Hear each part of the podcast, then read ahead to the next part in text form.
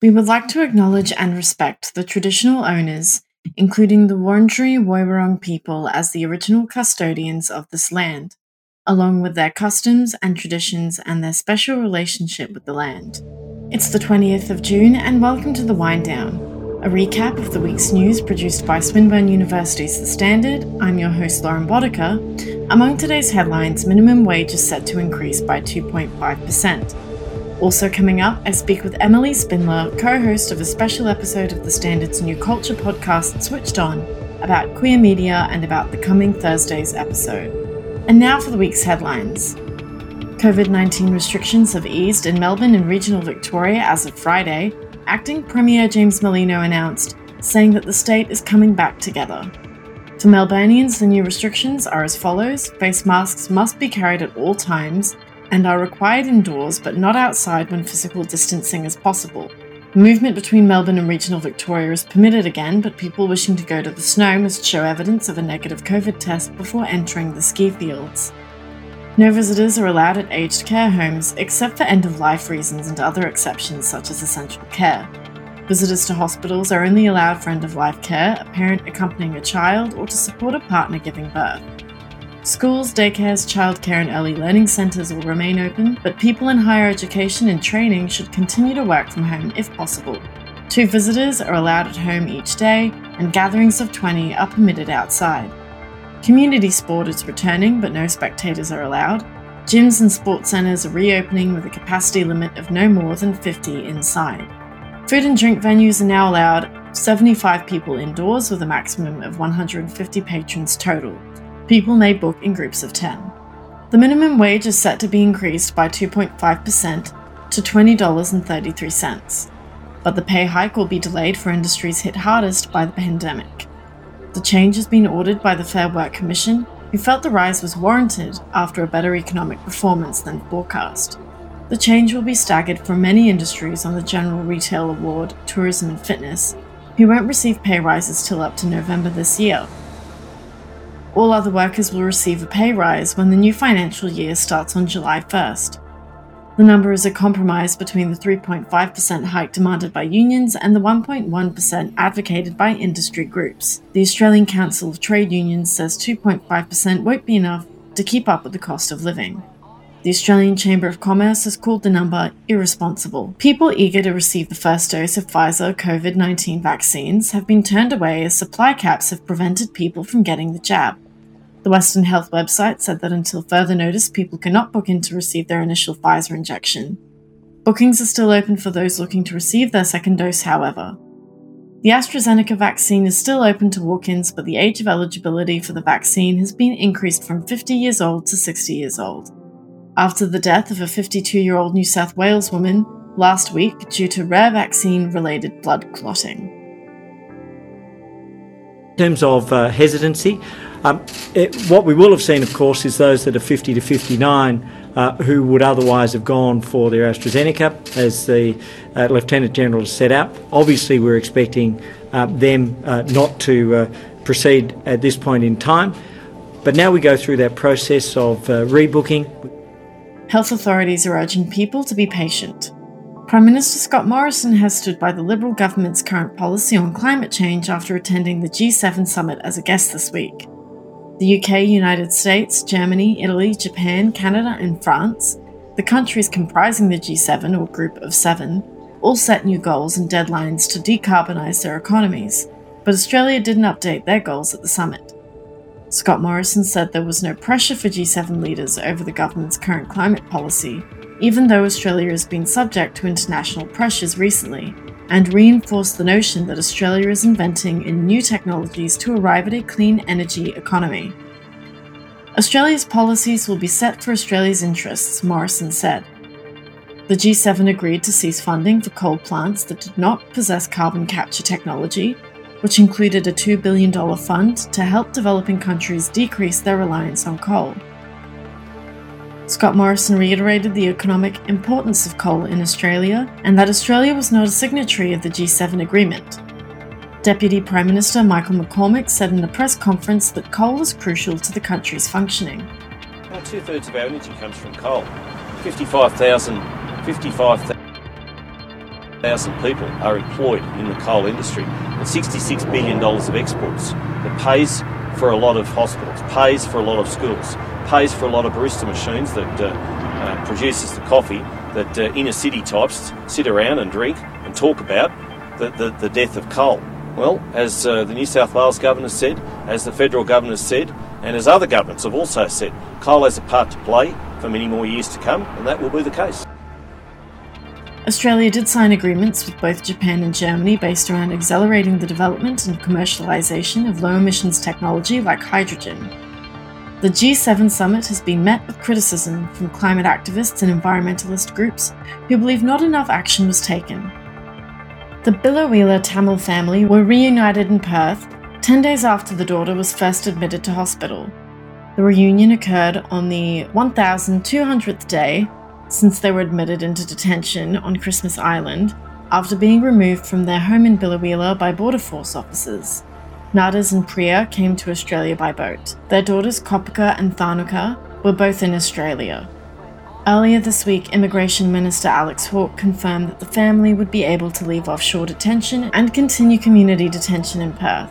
The parents are still unable to work, and there's been no guarantee as to whether they would receive temporary protection. A producer for the Friendly Jordies YouTube channel has been arrested and charged with allegedly stalking and intimidating New South Wales Deputy Premier John Barilaro.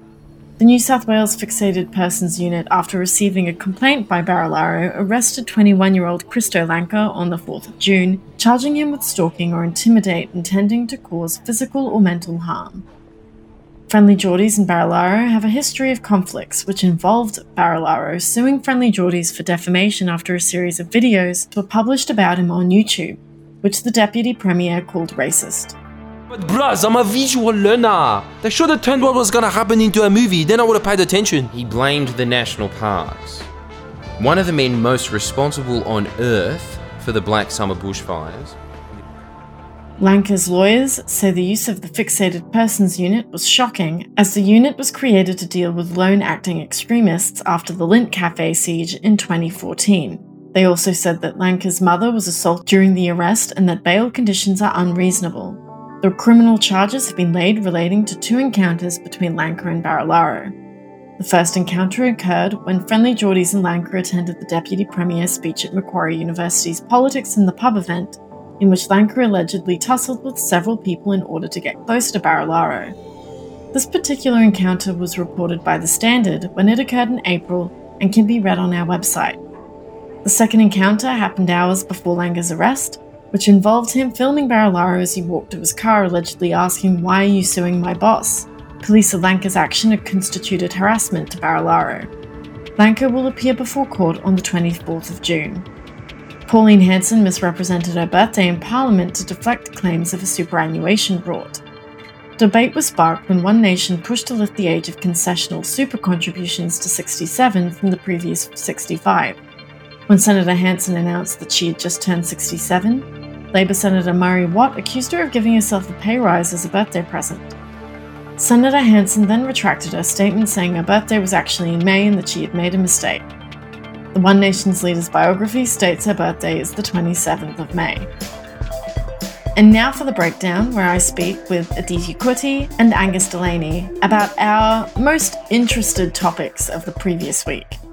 Welcome. so, one of the headlines that was most contentious and talked about this week was talk about when people like a new trial program throughout Australia and several states is that when people go to get you know the Plan B contraceptive pill or Plan C. When you go there to get that pill, you can get the pharmacist to consult you and ask if you want to talk about different options. And then if you say yes, you can get like evidence based discussion showing information about like different ways of taking contraceptive that could help. And it was pretty contentious. The people on both sides, some think it's a barrier to women going to get the pill, and others think you know it's always good to have the conversation and it's aimed around education. And i'm just wondering what you guys think. Is is this going to be effective? Is this you know offensive to women that you know might be educated and are just doing what they like? What do you guys think? I don't have an issue with it. Like, I think it's always good to know your options and to sort of learn about what you're taking and what you're putting into your body, like that opportunity with your pharmacist. I think that's a good opportunity to learn what, yeah, what's going into your body and how it might affect you.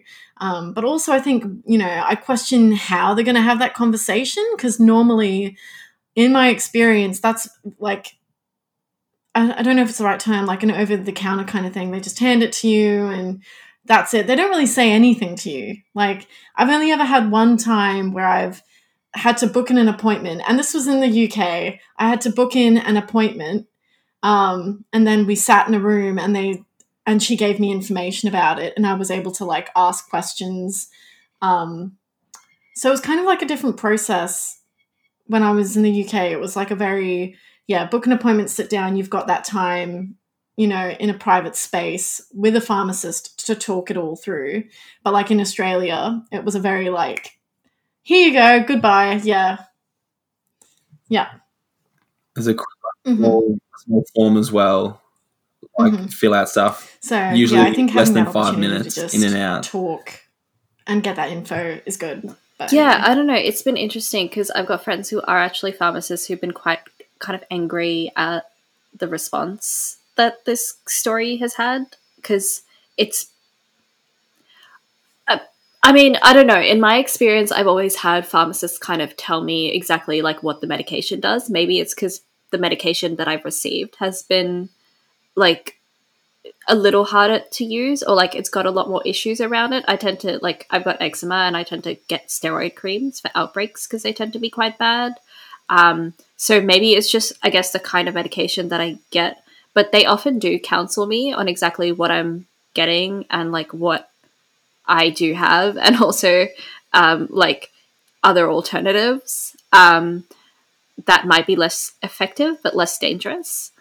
I don't necessarily think that that's a bad thing to do um, for contraceptive medication, especially knowing how many side effects they have and how much they can affect people. At the same time, I do understand um, why people have reacted the way they have to this. Um, there's a lot of sensitivity around like birth control medication and how it's been treated by medical professionals in the past, um, how it's often treated even today. There's still stigma around it, and um, like- well, they talk a lot about it's about education. And for me, when I was in high school, like sex ed at my, I went to a public school, and it was actually really, I thought it was pretty good. Like a lot of stuff got addressed. I know some people in years older than me said it wasn't as good for them. They went to the same school, but I thought it was really good at my school. Was it, you know, a positive experience for you guys? Uh, no. Short but sweet. Um, no, my my experience was uh, it was just very uninformative and it wasn't. And again, like this is a hot topic. Uh, girls were separated from guys. We weren't taught the same stuff, mm. and it was. I just thought, yeah, you know, like how I've had to, I've had to kind of look. I've had to teach myself pretty much about and that's not how you should have to go through it. Like that's not what you should have to do. I actually, I actually had the opposite experience. So um, like i went to a public school as well and it was like so comprehensive like really in depth and like really to be fair as well i don't know what the boys were taught because we were separated.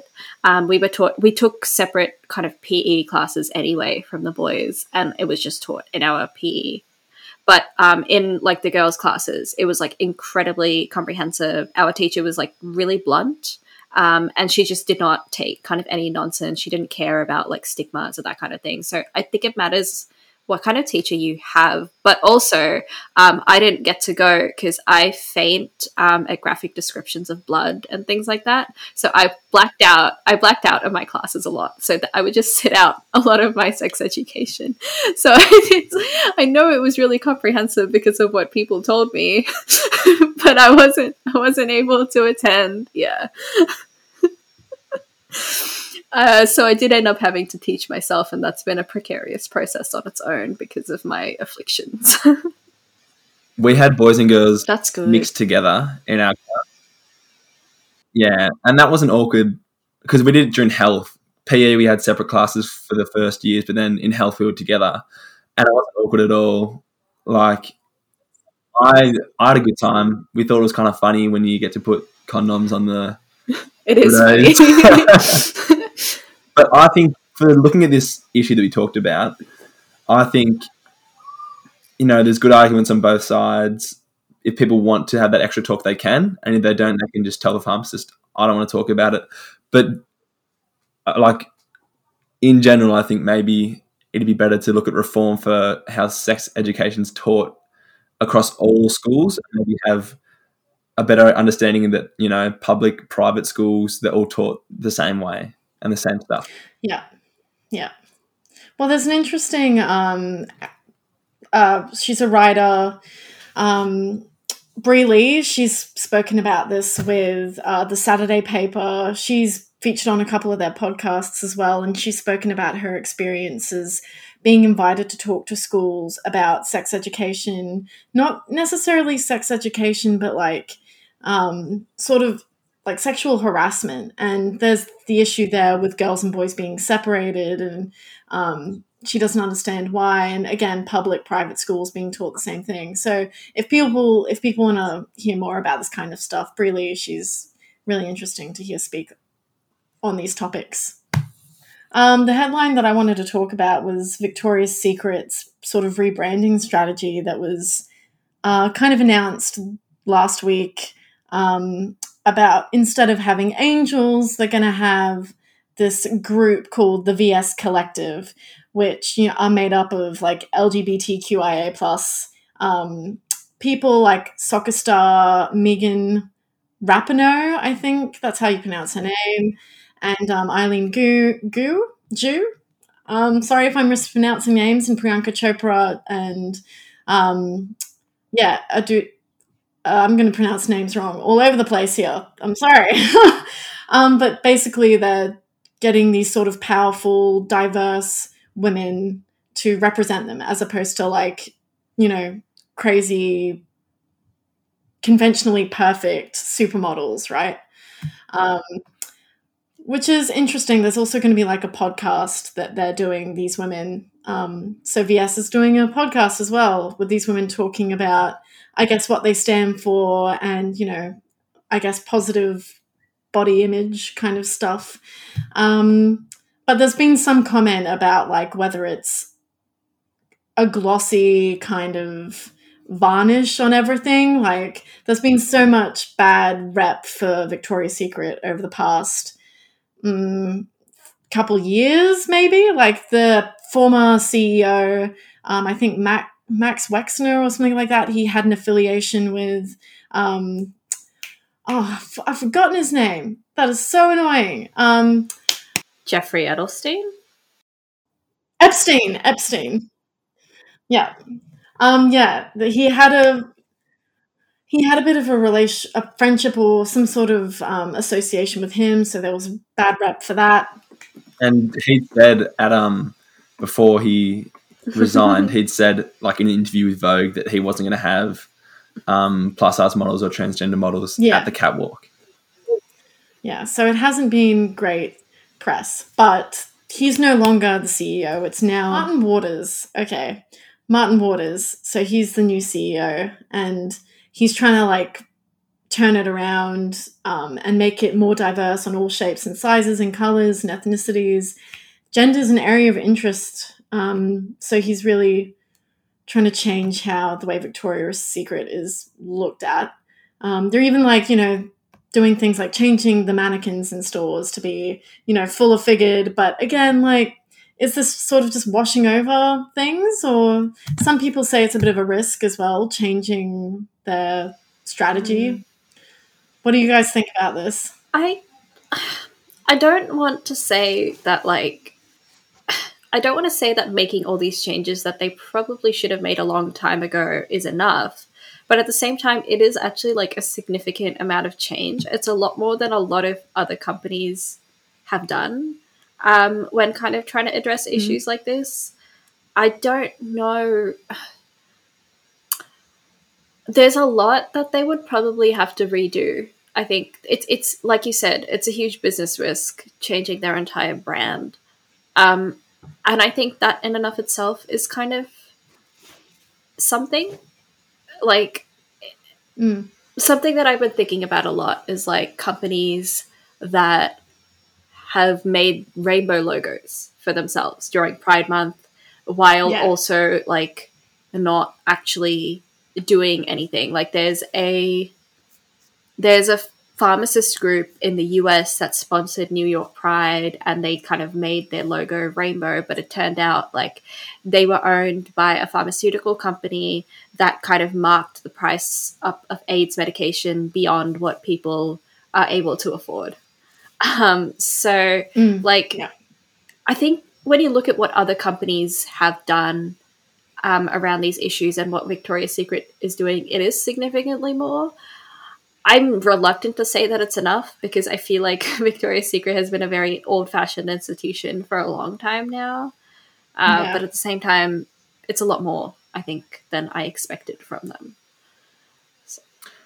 I agree. It does feel it feels big, um, especially with like what they stood for in the past, with that like idealistic, like quote unquote convention, like perfect body type. I think this is like is genuine.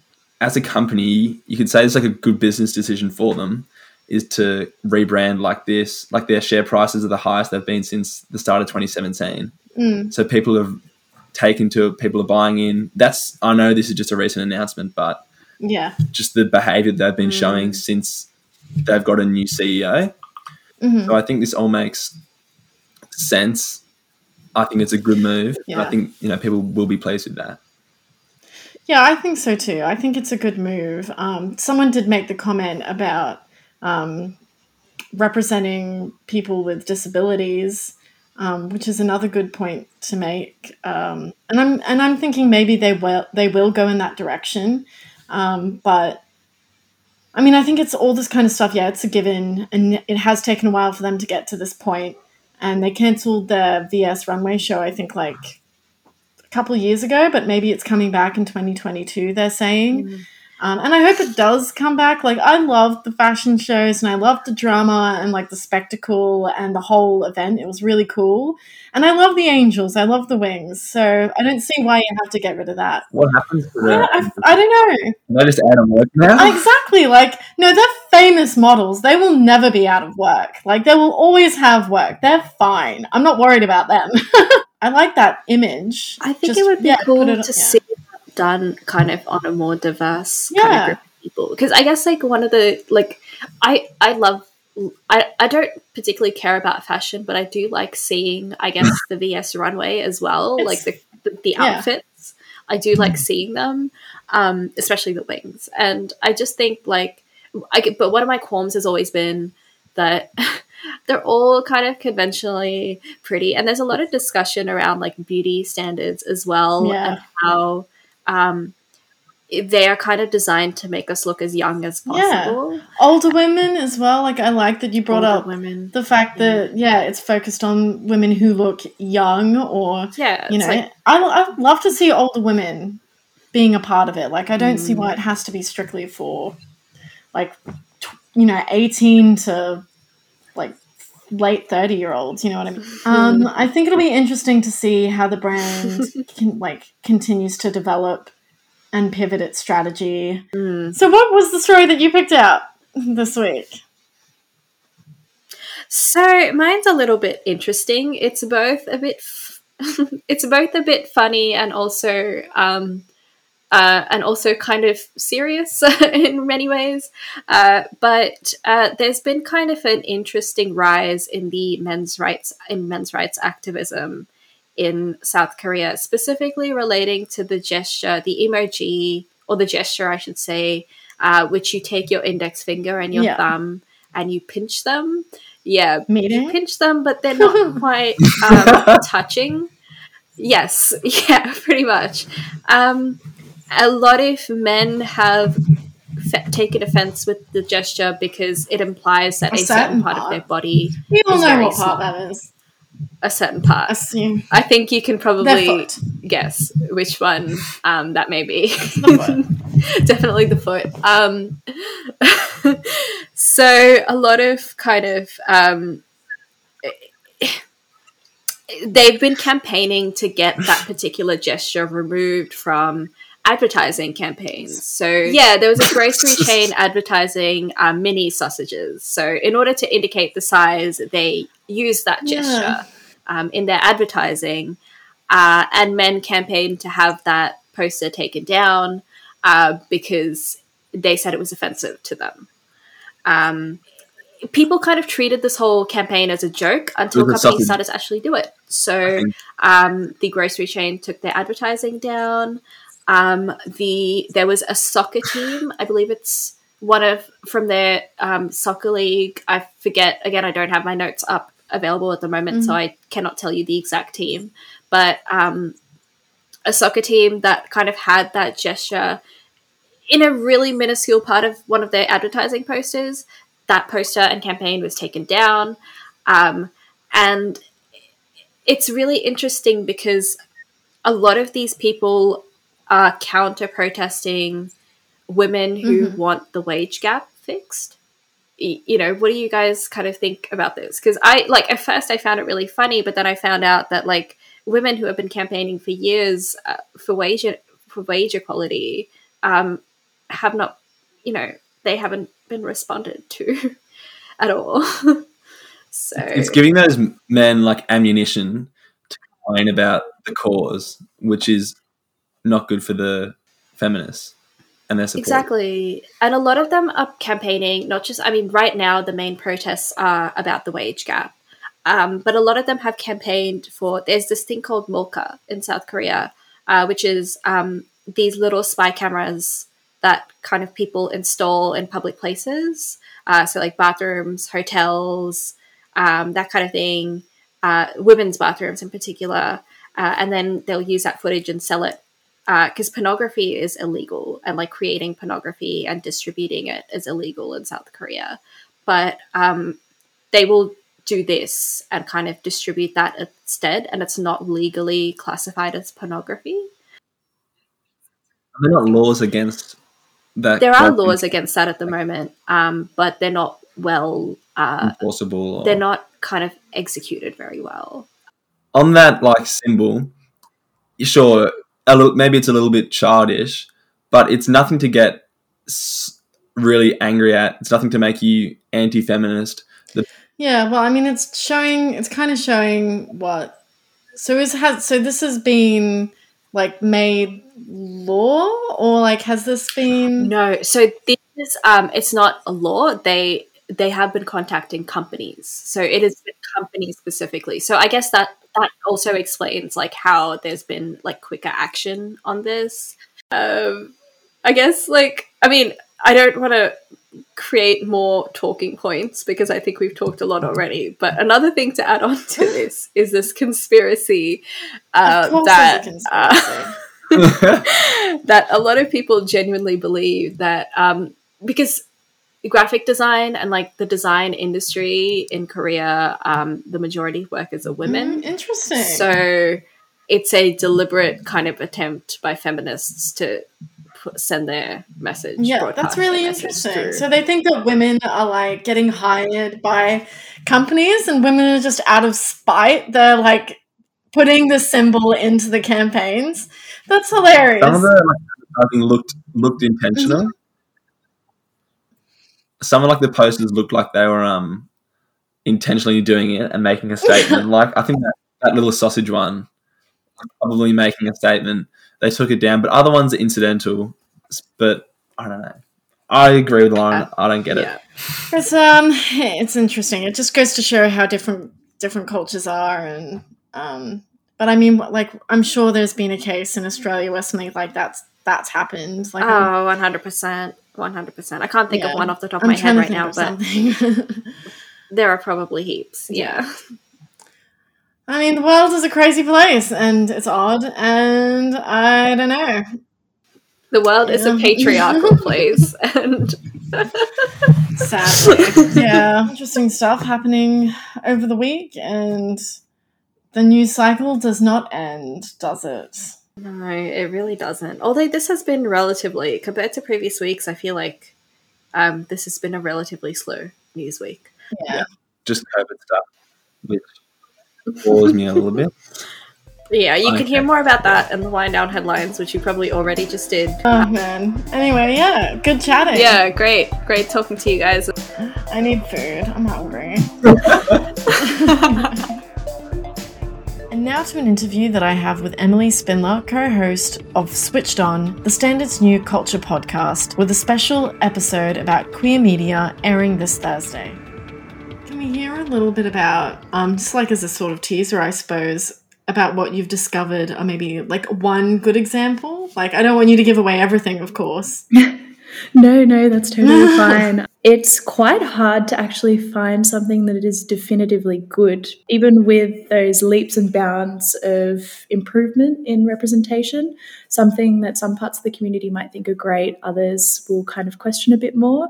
Uh, but one that comes to mind for me as a really fantastic example, I think, of queer media is uh, The Last of Us Part 2. So, video game, came out exactly a year ago the other day.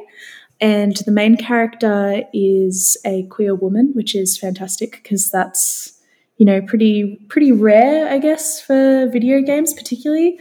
And the story doesn't focus solely on her sexuality, which is really nice to see. It's just kind of a, a part of it, but it's not such a little part that it's just like a shred of representation, I guess.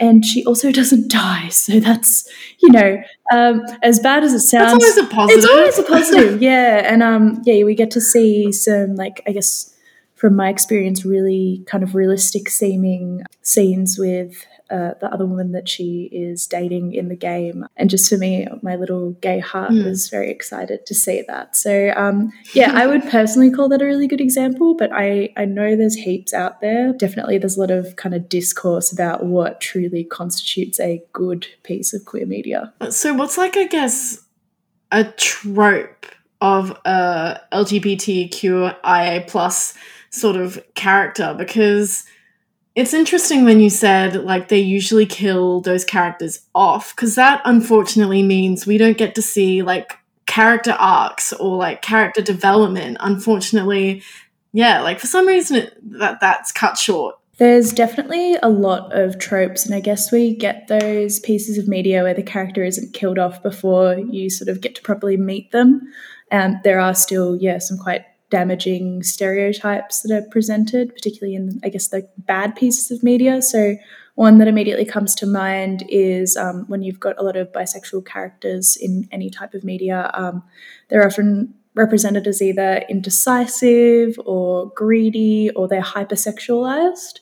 It's something that comes up quite a lot. I guess they're also kind of seen sometimes as like the home wrecker, um, which is really a shame because obviously those kind of stereotypes that we get presented in media for people that perhaps aren't in the queer community, that's just going to reinforce any potential biases they already have. So representation and things like that is super important to, I guess, help with those kind of biases and breaking them down. Another trope is, I guess it's technically a trope, um, queer baiting. So that's where you get uh, in media characters that are kind of queer coded. It's made to seem in the story or through pretty much all facets of how they are designed and written and performed that they are part of the queer community, but then it never eventuates. And it's sort of seen as a way to capitalize on I believe they call it the pink dollar. So it's sort of that thing of getting the queer people in because they think they're getting representation and they're spending their money on these types of media forms. And then it just, nothing ever happens. And then sort of a real big letdown. I, no one should like feel I don't and no one should really feel like they're going to watch a movie or read a book or listen to something just because that kind of person or uh, identity is a part of that like i feel like it should naturally sort of be incorporated into it it shouldn't be like forced Yeah, and it's definitely something that doesn't only happen in the queer community. So um, it's something that people of color, uh, disabled people also kind of deal with. Um, most minority groups do have that kind of trend of where we will, you know, go see something or play something. Yeah, because we are we we feel ourselves reflected in it, and it's a shame because obviously the amount of media that kind of includes us is a lot less than I guess, media that would include like your stereotypical straight white cis person. And so, also as a result, you're not getting the stories you kind of enjoy or want. They might not be as good as, you know, they might the storytelling or like the film quality might not be as good. That kind of things. Sometimes it feels like I am clutching at straws to find good representation of myself in media. Mm. And that shouldn't have to be the case. Is there any sort of like progress maybe being made? Yeah, there's a lot of progress being made, surprisingly. That was a very high pitched. Yeah, uh, yes and no. Um, so there's been a lot of progress made in uh, like particularly Yeah. children's cartoons, which is kind of a bit surprising. So um, one that comes straight to mind is the Owl House, which I believe is on Disney Plus in America. I don't know if it's here yet, but um, yeah, it's you know just like a a happy, kind of good, interesting story, great storytelling. I personally really like the animation style that has queer characters and it's very clear that they are queer. Um, then you've got things, if we're going back, like She-Ra and the Princess's Power. Uh, what else? You've got Avatar and the Legend of Korra. Um, you've got Adventure Time is a really big one. Um, so yeah, you do get that kind of representation a lot more in children's cartoons these days, which is good because it means that kids are growing up seeing that. And a lot of them are, I would consider, quite good representation. My only issue with some of them is um, another sort of, I guess, trope or trend that I've seen is the reveal of the character's queerness or their relationship with another character through the final episode of the the entire series. So you really only get that once again that crumb, far. And again, that like cutting off of the story, like development. yeah, yeah. Um, and a lot of those have kind of gone on to bring out extra material, which is actually another thing that we're going to talk about in the episode. So, for example, with The Legend of Korra, they brought out comics. With Adventure Time, it was baked in a little bit more into Adventure Time than a few of the other examples, but um, they brought out sort of additional episodes and things like that that sort of made it a bit more explicit and showed more of that kind of relationship blossoming. And then She-Ra hasn't really had anything additional that I can think of. Everyone really, really loves the series, so it, it is it is a really good series. Yeah, with the Owl House, which is the most recent example that I can think of, it's much more clear kind of throughout. So we get one of the characters that will visibly blush or seem like shy and stuff when there's a close proximity between her and the other main character Luz, which is I guess it's nice to see because it's subtle, but it's it makes it clear it's not something that they've kind of either shoehorned in at the end or not gotten the green light to do until there's kind of no need to convince studios to keep producing it. So there is there is change, but Yeah. it's it's slow going. And it's interesting how it's like being, it's a bit more prominent in children's television. I think a lot of these shows are written by queer people. So we find, I, I mean, there's always been a call for sort of queer creators to be put to the forefront for these kind of stories because obviously they are going to write more authentic feeling stories.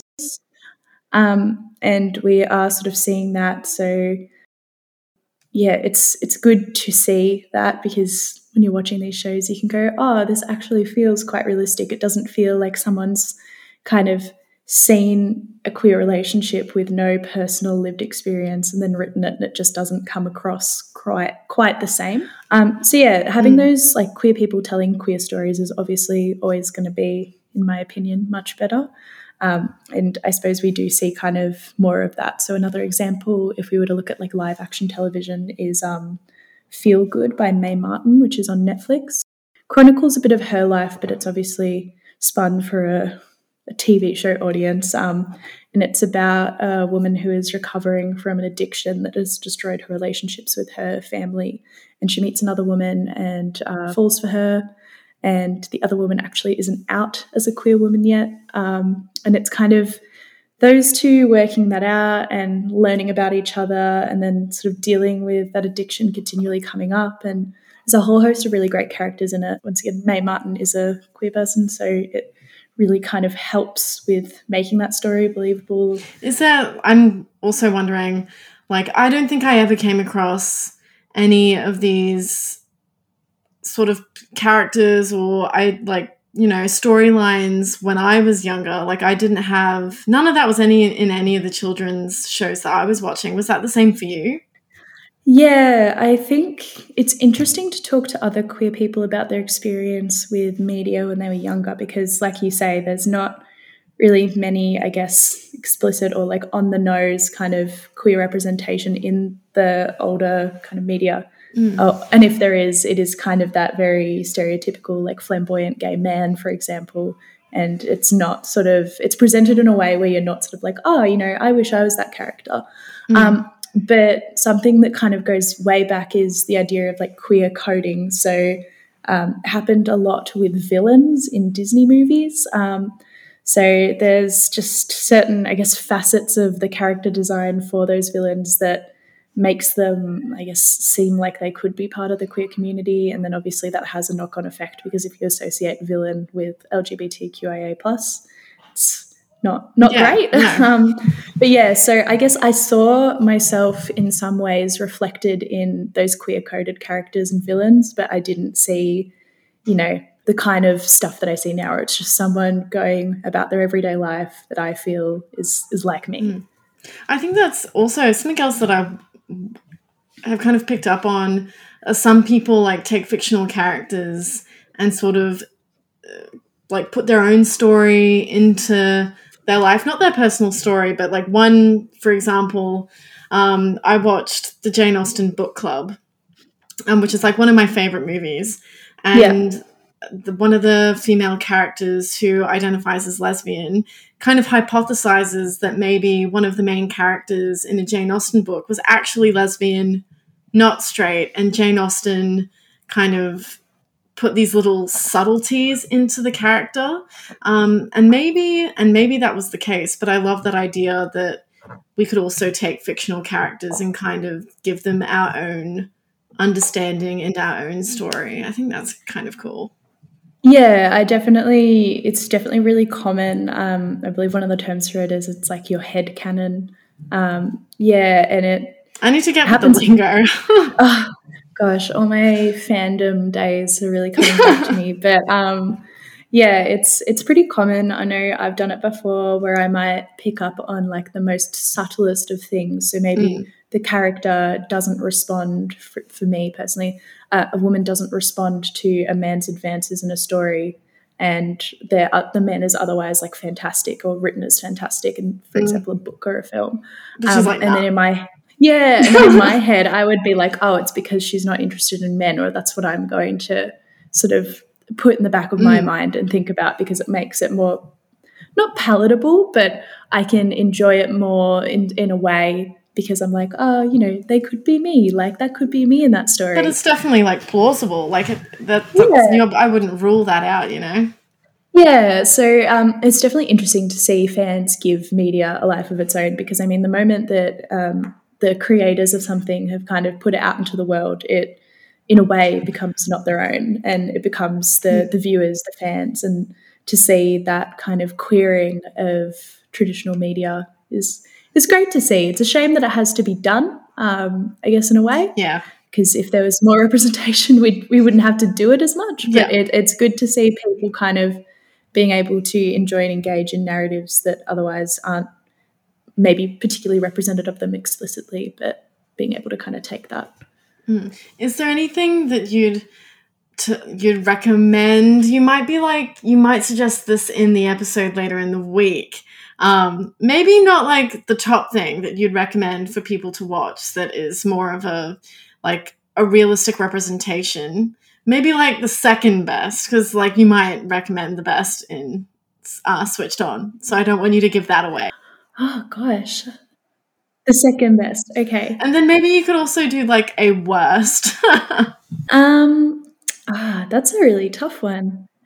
I guess like for me some like a piece of media that I really like which I enjoy the kind of character representation I get out of it is actually the Dungeons and Dragons Critical Role podcast.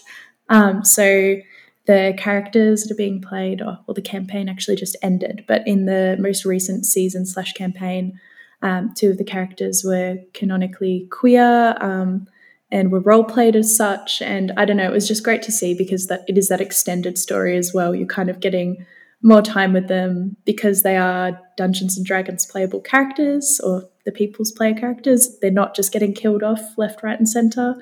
Um, and they just had really well thought out stories, and I, I really liked being able to see that. Um, so that would probably be my second best, um, just off the top of my head. As far as the worst, ooh, oh gosh, that's a really tough one. There's been some pretty bad ones. I mean, like um, I know some people think that Gay Tony in Grand Theft Auto, The Ballad of Gay Tony, is really bad because he's kind of, once again, that stereotypical gay flamboyant male. Um, but when I was younger, just seeing a queer character, I was like enthralled because I was like, wow, Grand Theft Auto is so progressive. But um, it's definitely not fantastic. You know, it's a call out for content creators and producers to make these people, you know, more than just like something that's in like a sci-fi or a fantasy or a, even an animation, like a call out to just bring the, you know, the very real people that they are into these stories because it's not yeah i think it's we see a lot of it in like fantasy cartoon sci-fi and it doesn't have to be strictly for that kind of genre. So it can just be that kind of day in the life sort of story. Yeah. Yeah. Um, exactly. Um, and I think as we do continue to see queer creators and people working in these industries that create media, because I mean, a lot of the time they're kind of quite underrepresented in the industry itself, which is. Mm. I think part of the reason why we don't get as many stories, like touching back on what I was saying before, kind of with queer stories by queer people, um, I think as that continues to improve,